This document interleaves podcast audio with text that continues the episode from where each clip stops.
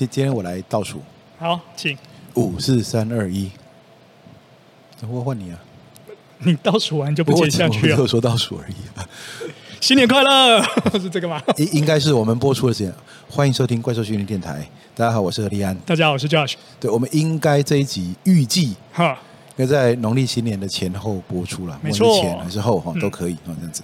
如果是讲那五四三二一哈，我最近听到一种说法哈。对，你知道那个呃，早上起床有些人会赖床啦啊，然后呢做事情有些人会拖延啦啊。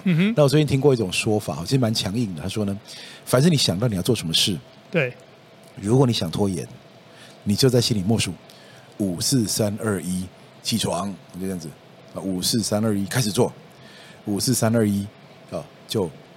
改变你的行为啊，直接立即立刻去执行。你觉得有效吗？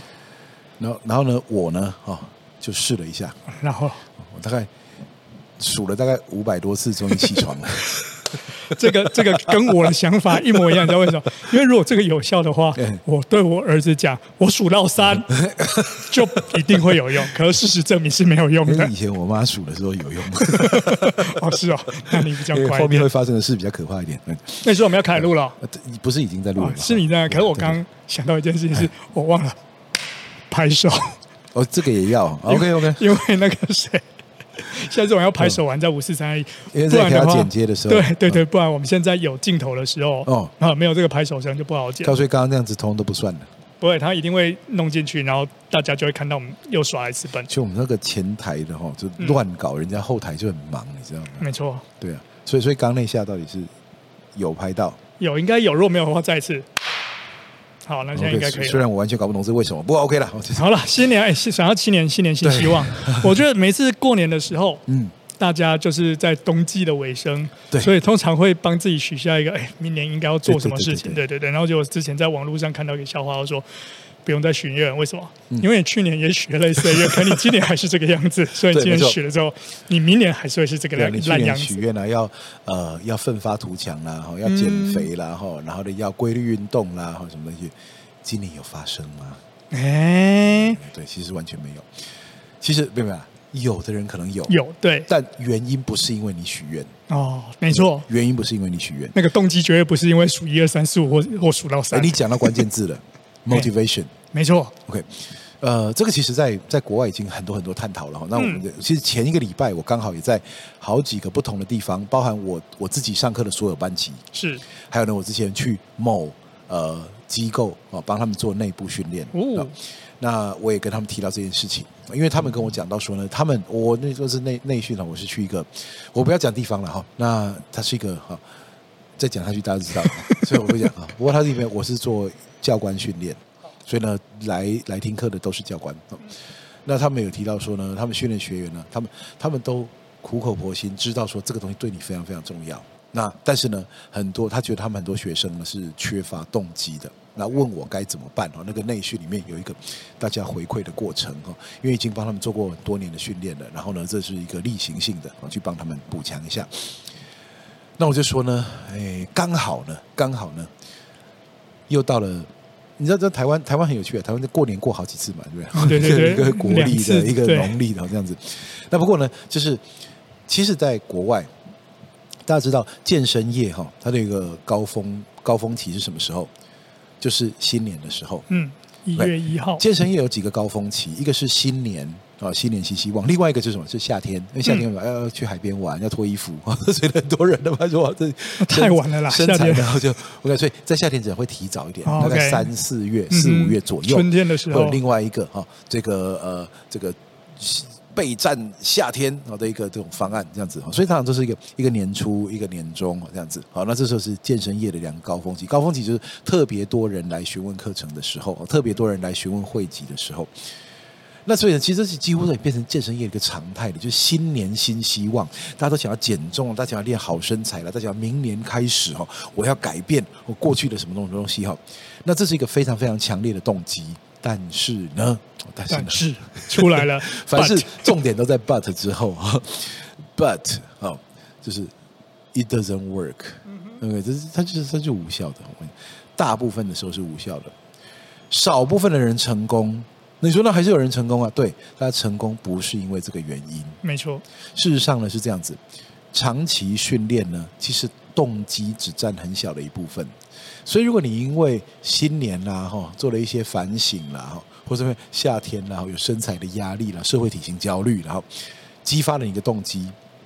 其实呢，绝大多数的时候，它的那个呃是很不持久，它效果是很不持久的。尤其是什么呢？那那健身业者呢，其实你要看得到商机，就有人来来抢。所以呢，其实健身业者往往呢会在这个时候呢，特别的去提出呢一个方案啊。那这个方案呢，可能就是啊大特价啦哈。然后你现在买。买买一个或者买买六个月、十二个月哈、十八个月，甚至你买三十六个月哈，可以有多少的折扣优惠哈？这样子趁机大卖。但是呢，其实这个部分呢，呃，最终最终了，我们说健身业，尤其是开放自由进场训练的啊，这在国外的数据啊，台湾怎么样我不知道哈。我我我们当然不想踩到太多同业的脚哈，但在国外的数据哈。呃，最小最小的，我听过有说三成的，只有三成的人真的来运动。嗯，那有五成，有也有说五成的，所以三到五成真的在接下来几个月会规律训练，而有很多很多的例子，包含一些名人现身说法，他缴了什么三四年的会费，只有去过前几个月。那这个会费，那那你说那为什么不去退费？哦，这样子啊？那其实，在国外不是这个，其实现在国外很多时候退费是不用理由的。对，我就不想要，我就可以退，我这样子。但是即便是这样，还是很多人不退。一方面呢是这有很多原因的，一方面呢是并没有太呃太有动机去退，嗯哼，就退也是一个 要努力去做的事情。其实对，那么还蛮麻烦的。对对对，要麻烦，你要准备资料了，去跟他干嘛呢？就跟他办手续什么的。虽然说这不是不是不可能，但是呢，他就有有个门槛。但是有很多人他留着是为什么呢？因为呢，如果留着那个会籍在。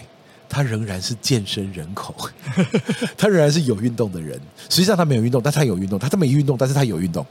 你刚刚绕口令讲的很顺。他没有真的在运动，但是他是有意识要有动机要参与运动的人。嗯、所以，即便那个六个月过去，十二个月过去了，他不愿意把那个会籍退掉。为什么呢？因为这个心态很微妙。他觉得。他总有一天会去，所以呢，其实呢，很多时候呢，健身业者他赚的就是呃不会真的出现的人。那其实像这种的话呢，我们就说，其实呢，坦白说，我们要讲的这里面可以触发很多个方向的讨论。不过呢，我们往几个方向走。第一个，其实长期训练呢，动机没有那么重要。大家想一下，你做事情，哎呦，动机很重要啊！哦，我们知道，在运动心理学，我在心理学里面，动机是什么呢？就做一件事情，他的。努力的方向和强度都有动机，我想要往这边努力，而我要这么想的要努力，这叫动机。所以动机很强烈的人往这个方向而努力的走，这叫做动机。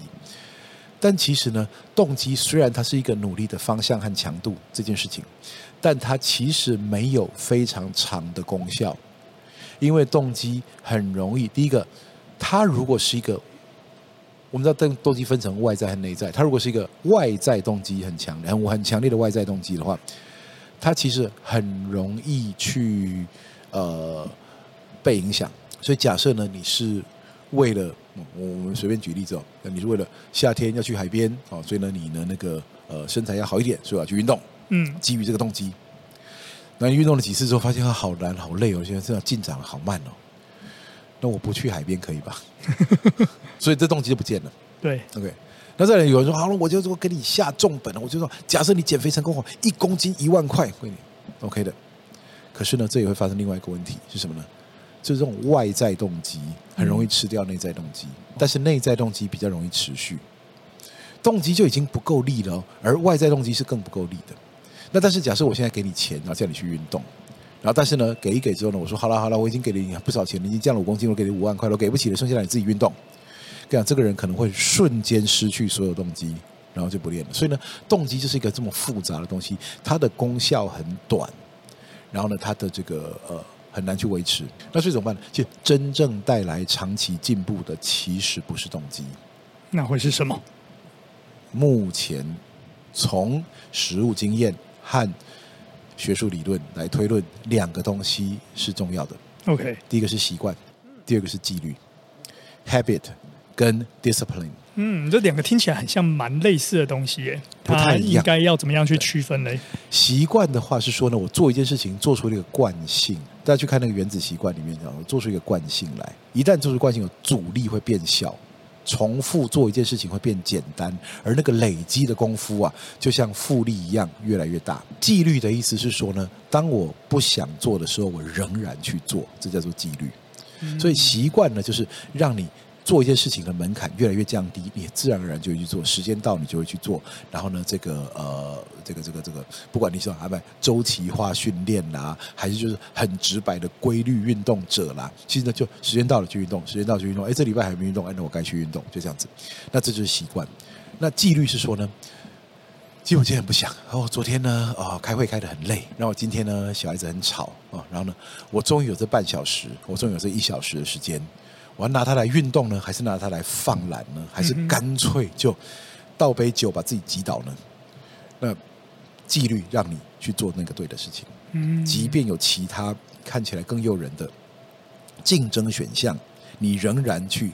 做到这件事情，所以呢，习惯和纪律让人长期的从事规律运动，而动机呢，只能让你开始一下下。所以呢，不是说动机完全不重要了。这里我们当然要平衡平衡到报道一下，就是说，你说动机不重要，那我通通不要动机，叫一个完全零动机 A motivation 啊，就 A 就是没有的意思啊，没有动机的人，然后你叫他做什么事，他就没有动机，他连开始都不开始，是的，那当然真的是有点难。那但是呢？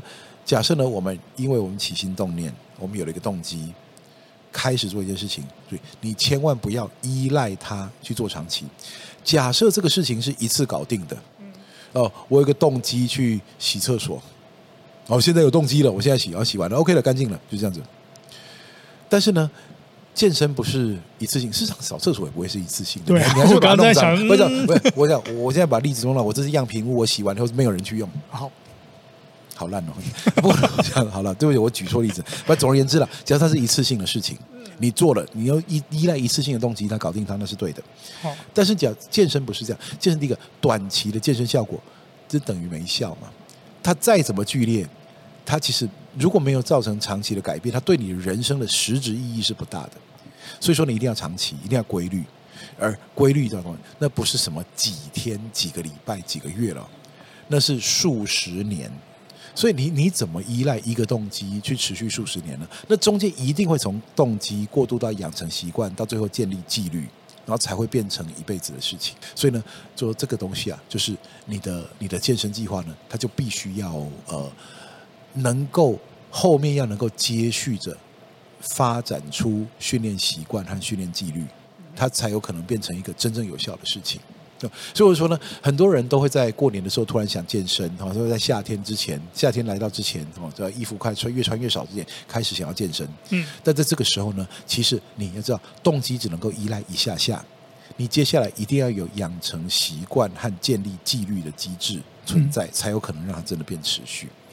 而到最后呢，一旦呢，它已经变成你生活的一部分了，你的自我认同，我们之前讲自我认同一体一刀两面的哈，一体两面，为什么呢？因为自我认同也是一件可怕的事情。就是说，假设了我的自我认同已经写在呃跑长距离耐力，而另外一个人他的自我认同写在举大重量，然后这个人的自我认同写在做高强度间歇，啊，另外一个自我认同写在做呃绝世武功。嗯哼，我这四个人之间会发生宗教战争，为什么呢？因为呢，你你的你所认同的东西写入了你自我认同里。但是呢，反过来讲，做这些自我认同容易出差错的一一一部分。但假设呢，我们在呃区分什么运动好，我们知道怎么样因时制宜，怎么样的训练方式才是真正达到功效最好的目的，呃，最好的工具啊。那这个时候呢，其实呢，写入一个自我认同是一个好的事情，就我是一个有训练者，我是一个会因时制宜用训练来改善生活形态、改善健康状况、提升运动表现的人。这个自我认同就很重要，因为呢，当他真的变成自我认同，因为原子习惯里面有讲说，假设有人要戒烟，然后结果呢，他刚好好巧不巧，他的损友来说，哎，抽根烟吧，好，他说，呃，谢谢，我不抽烟，这样子啊，就是我我我我我现在不要抽烟，这个呢，这个拒绝是很薄弱的，但他如果说呢，呃，I'm a non-smoker，嗯，就我的自我认同里面，我是一个不吸烟者。嗯 OK，我不是今天不吸烟而已，我就是一个不吸烟的人。这时候你会发现，这个习惯就很容易、很稳健的一直持续下去。那所以训练来说，当你起心动念要有个动机，那个动机出来之后呢，其实你要逐渐的认为自己是一个真正认同终身训练法的人。OK，真正认同终身训练法的人。好。那所以我说呢，我说刚刚说这个话题啊，有好多个方向可以讲哦。我们刚刚讲的是个人方向，我们现在讲了那健身业者呢？其实哈，我们说呃，很多人都在问说哈，说呃呃，你一直强调找教练的重要性啊，对，那怎么样分辨一个好的教练？嗯哼。我说说真的哈，你也不会去找两性专家说呢哈。哦，你一直强调了这个找对找对伴侣很重要，那你给我介绍一个，给我介绍一个可以结婚的人啊，这样子，他也介绍不出来。嗯，但是呢，我说哦，但至少我们可以告诉你说呢，有几个东西哈，在健身业者，因为我们刚刚提到过，健身业者在国外哈，国内我就不管了哈。在国外呢，很多健身业者他们赚的钱，就是赚那个不会来运动的人。那也就是说呢，其实它的核心价值哈，不是真的在把人练起来，它核心价值是赚钱而已。等一下哦，那现在就有一个议题产生在这一边，嗯、我们常常会也听到说，呃，健身很贵。对。对，然后如果说这样子的话，是不是说我们就不要去找健身教练，只要去哪一种汇集的地方，缴相对比较便宜，或者是说，教练何博士，你讲那么多，都说什么新年新希望啊，那个健身对身体很好啊，所以你应该去找一个好的教练来帮你做一个训练这样子。但是很明确的事情就是说，现在市面上其实我们可以看到，呃，健身教练的。光谱，或者是说健身业这个光谱是很广的。你不要提数值这两个字，我没有讲数值，我说光谱。光谱，对对对，他们的方向是不一致的。对，有些是娱乐性的，有些是专业性的。对，或者是有的人两者兼具。对对对。对，然后有的人可能就像我，很无聊又好接不下去，难笑。OK，我们是因为自己爱好。OK，我们是分享型的。对，所以你刚刚提到了，就是。很多那个所谓那种商业健身房，它就是赚你会费而已。就最主要的是，我收那么多人，真的来运动的人也不是那么多，所以就是有一大堆股东的概念，而且不用入股，不用资，直接说募资，募资，对对对，很多 很多这。那那那我们再来说说看好。那如果这样子的话，呃，反过头还是以那一种呃，不管是说自由教练啊，或者是以那种课程为主的这一种那个工作室，或者是大一点的训练中心等等，呃，健身很贵这一件事情是。真的打击到我们的有这个动机去训练的一个议题吗？对，我说，其实这个这个是这个话题一场又又又又是哈，我们又我们今今天一直在这个在英文叫做 open a can of worm 哈，我们一直打开那里面都是虫的罐头哈，就是一打开就是。我这一这些问题，我们可能会惹得一身麻烦。不过呢，我我的新年新希望就是不要惹一一身麻烦了。今年很多很多的那个呃，podcaster 或 YouTuber 哈，都靠着被炎上来增加点阅率哈。我们并不想要哈。不过呢，我说好了，我我们我们大概讲一下。以前讲过说呢，呃，这个健身很贵哈。那我我从两个角度来来讨论这个问题。第一个就是健身很贵嘛，健身很贵，对。呃，我认为哈，嗯，很多人会讲把这个话题无限扩张哦，啊，对对，那个假设现在哈，这个只剩下多少钱呢？他不吃饭他就要饿死的人哦，这样子。我说，OK，我们如果不设定范围讨论的范围的话，那我们没有办法讨论下去。所以，我们先讨论一下。第一，好，我们先讲，如果他是一个急需社会救助的话，急需社会救助。那不在我们目前讨论的范围，就是他连饭都吃不到，他衣不蔽体，然后呢，这个流离失所啊，那食衣住行通通都是问题的人，他不在我们的讨论范围内。那个部分就是我们讲的营业税、营所税、个人所得税、中华民国万万税，那个税金必须妥善利用的地方，就照顾弱势者。但我们现在讲的是啊，你呃基本上衣食无缺，你没有真正饿过肚子，你有一个呃。规律的收入来源不用太高，不用太高，但是你买得起食物，住得起房子，买得起手机，看得起电影，然后偶尔呢还会出国旅游一趟，这个大概占我们绝大多数的健身参与者，嗯，占绝大多数。为什么？真的非常非常贫穷，他的问题远远远多过于健身。那其实那个是我们社会福利应该要投入的地方，而我们不要把它混在一起。我不是它不重要哦，是不要把它混在一起谈，要不然根本讲不下去。OK，好。那我说呢，对于这些啊，你不要说大富大贵哦，你不要说什么我一定要什么什么什么年薪多少以上。No，我说了，基本上来说，你活在台湾，你不用为下个月不用了，就你不用为下一餐，你口袋掏不出钱来吃下一顿饭的人，然后你想要运动，但是你觉得它很贵，你你并没有真正担忧过食物。担忧过没有水喝，担忧过刮风下雨你没有人在房子里面哦，这些人，而这些人通常也是我们遇到来说来来说，哎，你们怎么不给点折扣啊？你们不是在推广吗？为什么那么贵？我这样子，我说呢是这样子，贵和便宜哈。我知道我讲这个可能会惹上麻烦，但是呢，我讲一下。呃，问个问题，假设性的问题，你愿意花多少钱去买空气？你说。我才不要花钱买空气，我们都白痴。OK，好，你确定哈？我现在呢，把你送到了巴西柔术的背后裸脚。我呢，慢慢的锁住你的颈动脉，而你的脑部呢，逐渐开始缺氧。而你现在出个价格，让我把手放开，让你脑袋不是我先拍啊。不拍的，不拍的，我没有在拍的。这么凶？看到钱我才要放开。OK，你愿意出多少？其实你会发现呢，你口袋有多少会拿多少。为什么？因为脑袋再得不到氧气，你快要昏迷了。OK，好，那当然了，依照我这如果，我这完全是假设性的，各位不要再 不要认真啊。在巴西柔术比赛呢，拍两下就结束了。嗯哼，巴西柔术里面啊，最强的一个招式就拍。没错，因为一拍对手就停止攻击了。没错，对，OK，挡下任何的绝招啊，对对对，任何绝招在拍的前面都没有用啊，这样子，所以只要一拍啊，裁判就会叫停了。好，那不过呢，我说呢，其实呢，激励就像空气一样，只有在它稀薄的时候，你觉得它重要。很多人觉得说，我为什么花这么多钱来练训练？你是不是在骗钱？那是因为你现在还没退化。简单来讲，你现在还没退化。OK。那有人说，你胡说八道，你自己还不是这样，你还没开始退化。我说，不要小看身经百战的运动员哦。我们曾经撑过拐杖，坐过轮椅，然后曾经被打到抬担架坐救护车，然后曾经呢连续好几个月没有办法直起腰来走路，曾经呢每隔几个月就要回去照一下脑袋有没有被打坏。我们完全知道身体出状况的感觉，而你要知道，当你呢哦。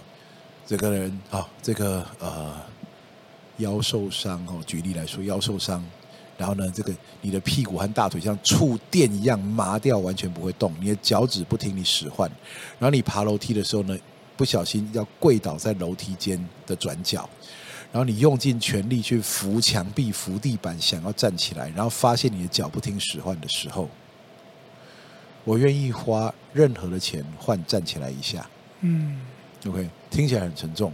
当然，我已经度过那个阶段了。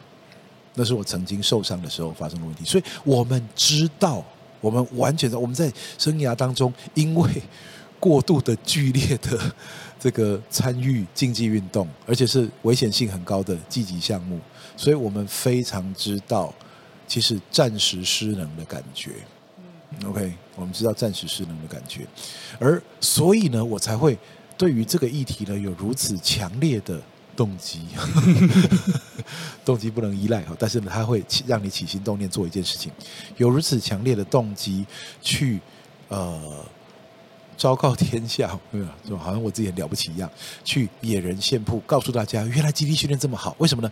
因为呢，到老的时候呢，你逐渐肌肉骨质神经系统退化的时候，你遇到问题就跟我当年被打伤的时候是一样的。嗯哼，没错。你会发现走个几步楼梯，哦，你会心脏跳到不行。为什么呢？因为那已经用尽了你的力气。那你终于爬进家门之后呢，你你来不及走到沙发，你趴在地上休息，那就是腰痛的时候，脚不脚不听使唤的时候会发生的事情。OK。那所以我说呢，当我们终于啊年轻力壮，完全恢复，然后开始发现说，哦，这辈子我再也不要这样，那怎么办呢？我发现只有极力训练可以做得到。所以，当你觉得激励训练很贵的时候，你想一想，那是因为你现在不缺哦。所以应该这样说，嗯，当你觉得肌力训练很贵的时候，我们要恭喜你，因为你现在很健康。对，没错。但是在某个程度上来讲的话，你可能虽然是健康，但你还没有享受过你强壮的样子。对，对，对，你第一个是你没有享受过你真正强壮的样子。嗯、第二个是，我我说很多人说我又没有要运动，我又不是运动员哦。就我说所有的人都是抗老化运动员，所有的人在这个在这个你生活在此时此刻的现代，你大概已经报名参加了抗老化这个运动项目。为什么呢？因为平均寿命实在太长，所以你活超过七八十岁的几率非常非常高。而现在的生活方式是没有办法让它持续那么久的，没有办法让肌力，没有办法让体能持续好用那么久。应该说，三十岁一个下坡哈，就是说自然的高点大概在二十几岁，到了六十岁之后变成一个陡坡，一路往下滑，非常非常的快速。每年每年甚至不用每每几个月，你就会感觉到体力下降，肌力下降。所以呢，如果说呢，你没有提早做好准备，有人说好，那我等它下降再来做事，我等到七十岁、八十岁、九十岁，我等到像你你以前一样哦不良于行的时候哦，你我再开始做训练。No，其实你你越早开始才是越好的，因为呢，我们现在目前的科技哈，我们找到了让你大幅提升的方法，但是我们仍然看到一个现象。就你在越强壮的时候开始，你这个辈子达到过的高点越高，你将来越有可能有机会维持到一辈子。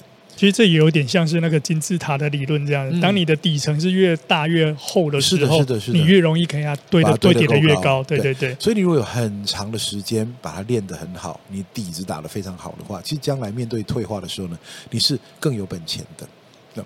而我们知道说，肌肉骨质神经系统对压力起反应嘛，它不对。能量消耗起反应，它不对伸展起反应，它不对这个甩手讲干话起反应，哦，它不对这个呃敲键盘哦发酸文起反应，它就是要压重量。嗯，所以我说呢，不是说什么耐力运动不好啦，伸展运动不好啦，不是。我说，如果你要针对的是肌肉骨质神经系统。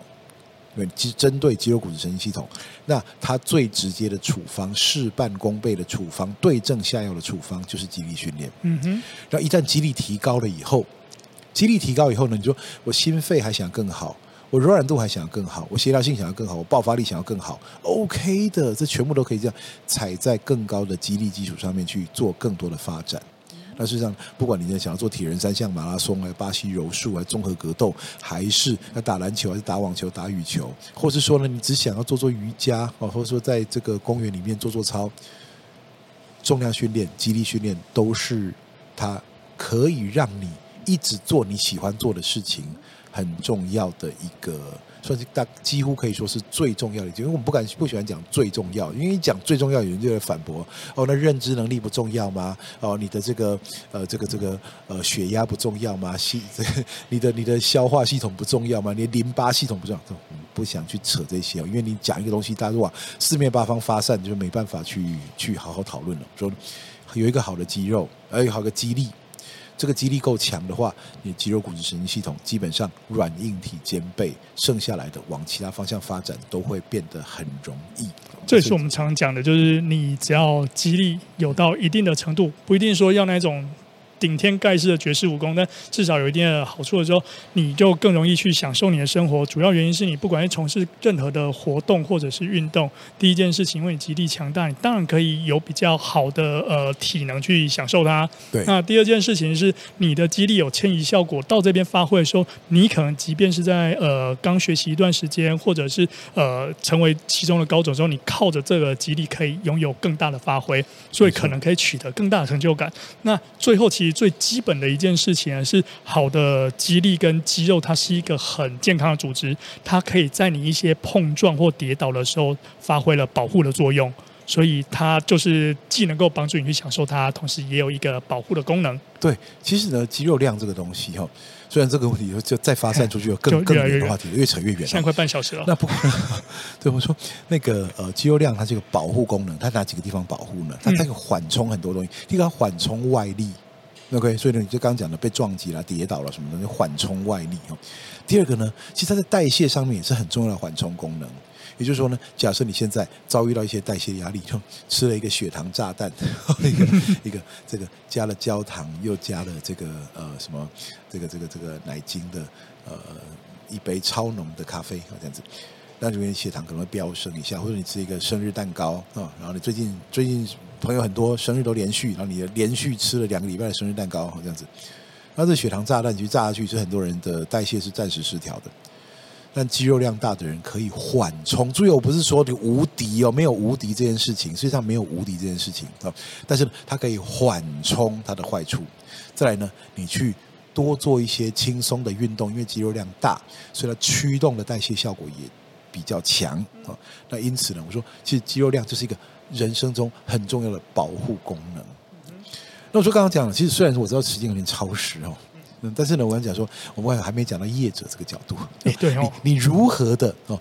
我如何去判断我现在这个业者是不是有良心？他是不是借着我一头热想要骗我的钱？我说这个哈，我可以举一个国外的例子，我可以举国外的例子，因为我们讲国内哈，就处处踩到人脚，所以我说我有凭有据的来，呃，不是有凭有据啦，我就让大家知道说，你可以去哪里看到这一些讨论，就讲说 Robert Lustig 啊。还有 Jason Fung 了，我们之前讲了关于这个呃减糖啦，关于断食的这些提到的一些学者，他们都不约而同提到，你去去追踪他们的这个影片，去追踪他们的频道，你听的多了，一定可以找到他们讲关于这方面的事情。什么事情呢？他们其实呢都有一个相同的论点，虽然他们的在对于对于生理学上的专专长各自不同，好，但他有一个相同论点就是什么呢？就是对于健康这件事情啊。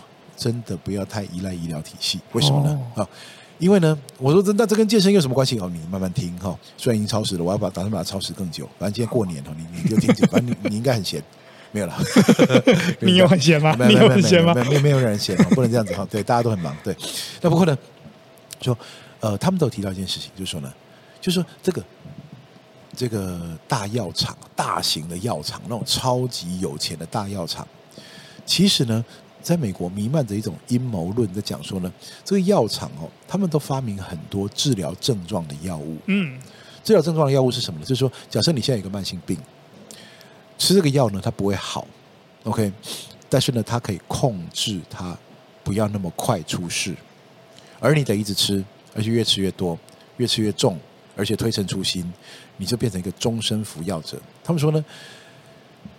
为什么啊？很多的慢性病其实只要调整生活形态，例如说饮食、运动、睡眠、作息啊、压力管理这几个跟药物一点关系都没有的，就可以大幅度的改善。但是呢，很多的医疗协会啦，或者是药商啦、医疗机构啦，它第一步就寻求药物治疗。嗯，而一旦开始服用药物以后，通常有很多情况下要进入长期甚至终身服药，那推其原因就是为什么呢？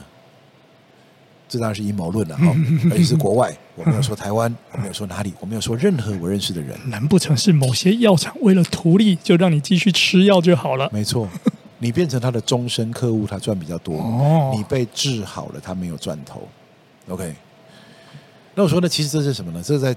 探讨的根本的原因就是利益的一致性，你就提供你服务的人跟接受服务的人，他的利益是否是一致？以药厂来说呢，那是不一致的，因为呢，你的病被治好了，他没有赚；但你的病治不好，但是必须终身服药，他最赚。那我说呢，你再找一个，你再看一个这个机构哈，你看一下说这是不是值得？或者这个找个教练是不是值得？你去看一下，健身教练呢，其实呢，他的利益跟学员。有相当高的一致性，为什么？因为假设你想要增加肌力，结果他搞了半天达不到效果，他永远就治疗这个，就你没有变好，但你也不会变坏哦，那就这样子而已哦。然后呢，呃，随着你的时间拉长了，你还是就自然老化。如果是这样的话，你当然觉得说这教练。不行嘛，对不对？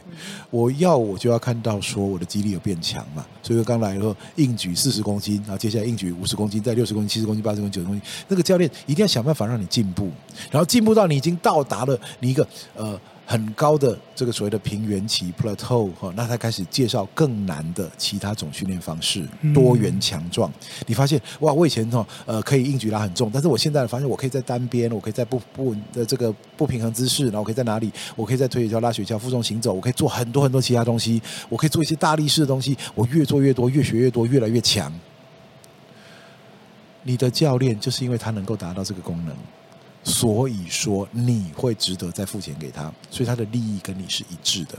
假设有个教练教了半天你什么都不会，教了半天你什么都没有进步，教了半天你不还退步，你你当然会觉得说，不行嘛，对不对？嗯，所以你假设我是吃个药吃一吃，哎，今天无效了，我怎么还是会痛了？我是会难受，我还是会生病，还是怎么样？哦，那不行，那我要不要加大你的剂量？那你要买更多药，要不然我给你换个药，不然怎么样？然后呢，一阵子之后，我好像稍微控制了之前的问题，但是我现在又发生别的问题了。其实呢，因为药厂跟你的利益是不一致的，你变好了，它没有好处。对，我说这是国外的论述哈。自己去国外看啊，去看很多，甚至呢，你去看不用 Robert Lustig，不用 Jason Fung，你直接去看他针对这个大型药厂的一些阴谋论的一些影片哈。我不予置评，但是呢，我只是借这个东西来说哈。其实呢，你的你消费哦服务的对，你购买服务的对象，他的利益跟你是否一致，这个是可以判断你值不值得花这个钱的。而我说呢，像私人工作室、小型工作室。他也是很烦恼，他要把你教好。他不是说我收了一次钱，你最好不要来。对，没有办法做。第一个是这种这种呃私人教练制度了，绝大多数的情况下，你不来他是赚不到钱的。是，所以他会鼓励你，鼓励你多来上课。而你来练一练没有功效，你会不想再买下去。而他呢，会想办法把你练出效果来。OK，而你如果练一练受伤了，你会不想来，所以他想办法保护你的安全。你会发现在很多的地方，私人教练制度的课程跟你的利益是一致的。我说，全世界啊，没有百分之百一致的两个人。比如说我这个人我我的我的生存就是为了要他生存。我说可能为了自己的子女啦，为了自己的亲人啊，为了自己的爱人，可能所爱的人，你可能有这些牺牲想要完成大我，或牺牲自己成全对方的这种这种心态会出现。但我说呢，在业界我们就不要依赖这么伟大的情操了，在业界我们就看利益的一致性。嗯哼，利益的一致性呢，其实很大程度可以帮你选择你是否要。做这件事，所以我说了，所以其实从私教课会不会很贵？从新年新希望来讲了，你真的要改变什么东西，必须要长期训练。而长期训练呢，你要找什么？找利益一致的东西，找利益一致的机构或单位或个人，来帮你建立长期终身训练的习惯。那或许呢，经过几年的训练，注意这一点都不简单。那经过几年的训练呢，终于达到我们所谓的最高境界。你终于知道怎么训练了，终于可以自我训练。你的上私教的课程已经久到你具备教练的能力了，这时候你就可以帮自己规划课程，自己做训练。然后你可能只需要一个可以自拍的手机，你就可以帮自己调整动作。哎，这是最高境界。没错。OK，那所以我说了，新年新希望，不是从冲动去买个会籍开始。真的去看看你如何能够建立终身训练的习惯，这样今年的新年新希望才不会明年又要重复一次。OK，我关这关于这个问题讲到这边，我大概讲完哈，希望不要得罪太多人。耶。感谢何老师直接也把结论给做完了啊！对对对对，不过我这边快快分享一下，虽然时间又超时了，当然还忍不住讲一下，就是刚何老师有提到说，空气只有在你没有的时候才会，你才会觉得重要。对，其实对啊，你换个角度想，不要说被巴西柔术 choke，你光潜水到那个深水的那个在，你的氧气瓶快要没了，旁边一个人游过去，然后来，哎，这里有一个氧气瓶，要不要？对，你不管怎样子，你都会想办法把它拿下来。他如果拿出钞支那个那个支票，你。有什么签什么？其实呃，回过头来，虽然我们怪兽训练从来不去用我们学员的一个成功案例，或者他这样去做我们的行销，因为我们大家觉得说他自己觉得好，他就会跟他朋友推荐。对。不过也必须说一句公道话，就是说我们这一边到目前为止，至少看到不少的学员，对，哈，他会来，对，有两大因素。嗯，我不敢说全部。但是占了一定的成分，那哪两大因素？哪两大因素呢？第一个，自己受过伤、生过病，对，他知道健康时候的好处，对，所以他会来。嗯、那 exactly。第二件事情呢，就是他的亲友、父母或者是长辈有过。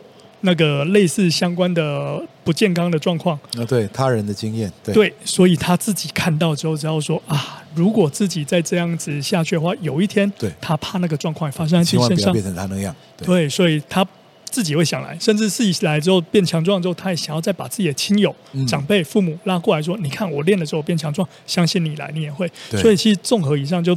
我们可以常常看到啦，就很多人都真的是说，哎。了解了健康的重要性之后，然后知道肌力体能对自己的一个很很很重要的占有一级很重要的地位之后，他愿意来。那我们当然才会今天这边也在特别说，找到一个跟你目标一致的教练。然后我希望我们的听众呢，不用经历过这一些不舒服的状况，就可以有自己一个好的新年新希望。对，其实我常常觉得说，我觉得做的越久，越觉得说，这人生中到底还有哪一件事情哦，真的比起。强壮呢，它同时兼具了重要性，还有它可改变的程度，还有它改变以后带来的效益。这几件事情在强壮都都是分数超高的，它很重要，而且呢，它很可以被改变。它改变过后的效益奇高无比，你还可以找到很少有其他东西。有人讲说财富自由，OK 了，或许了啊，但是呢，呃，其实激励自由。可能是更重要的一件事情。嗯，所以，我们今天就先到这边吧。对，祝各位新年快乐！不管现在是年前还是年后，嗯哼，到底是年前还是年后播？我觉得八九不离十，这应该是在年前，农历年前的一集。那就祝各位新年快乐！耶，新年快乐！耶，拜拜！如果不是的话，就拜个晚年喽。拜拜！反正我们永远搞不清楚什么时候要播，就对。没错。OK，拜拜。